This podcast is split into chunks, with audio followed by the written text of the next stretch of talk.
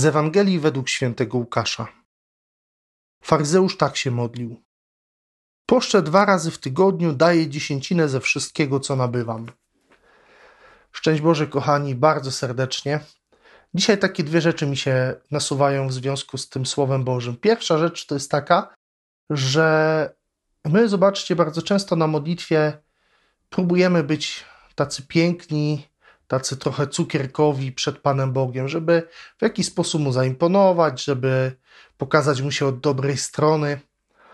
I to jest y, ogromna pułapka, bo Bóg nie chce nas mieć y, takimi fałszywie y, cukierkowatymi, tylko chce mieć nas prawdziwymi, bo On nas kocha takimi, jacy jesteśmy, a nie jacy nie jesteśmy.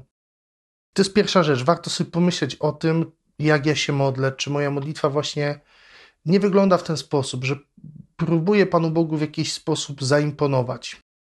A druga rzecz, myślę, że dużo trudniejsza też w kościele, o której się rzadko mówi, to jest właśnie ta kwestia pieniędzy, dawania jałmużny czy dawania dziesięciny. Jest w internecie mnóstwo rzeczy jakby na ten temat. Nie chcę tutaj w tym rozważaniu roz, rozwijać tego tematu, jako takiego, ale, ale pomyślmy też, czy czasem szatan właśnie nie wykorzystuje moich finansów e, do tego, żeby mnie trzymać w garści, żebym przestał ufać Panu Bogu, żebym próbował się nimi zabezpieczać w jakikolwiek sposób, e, nawet mając niewiele, bo tu nie chodzi o to, że teraz e, problem z finansami mają ci, którzy obracają milionami. Możesz mieć tyle, że ci wystarcza od pierwszego do pierwszego i być zniewolonym bardzo mocno. Zobaczcie, to wszystko, co posiadamy, jest darem Pana Boga i dziesięcina, czy jałmużna była wymyślona przez Pana Boga po to, żebyśmy o tym nie zapominali, że to nie my jesteśmy, nie wiem, źródłem y, naszego zabezpieczenia, tylko Bóg. Dlatego Mu to oddajemy, choćby tę dziesięcinę, że powierzamy Mu nasze finanse, wszystko.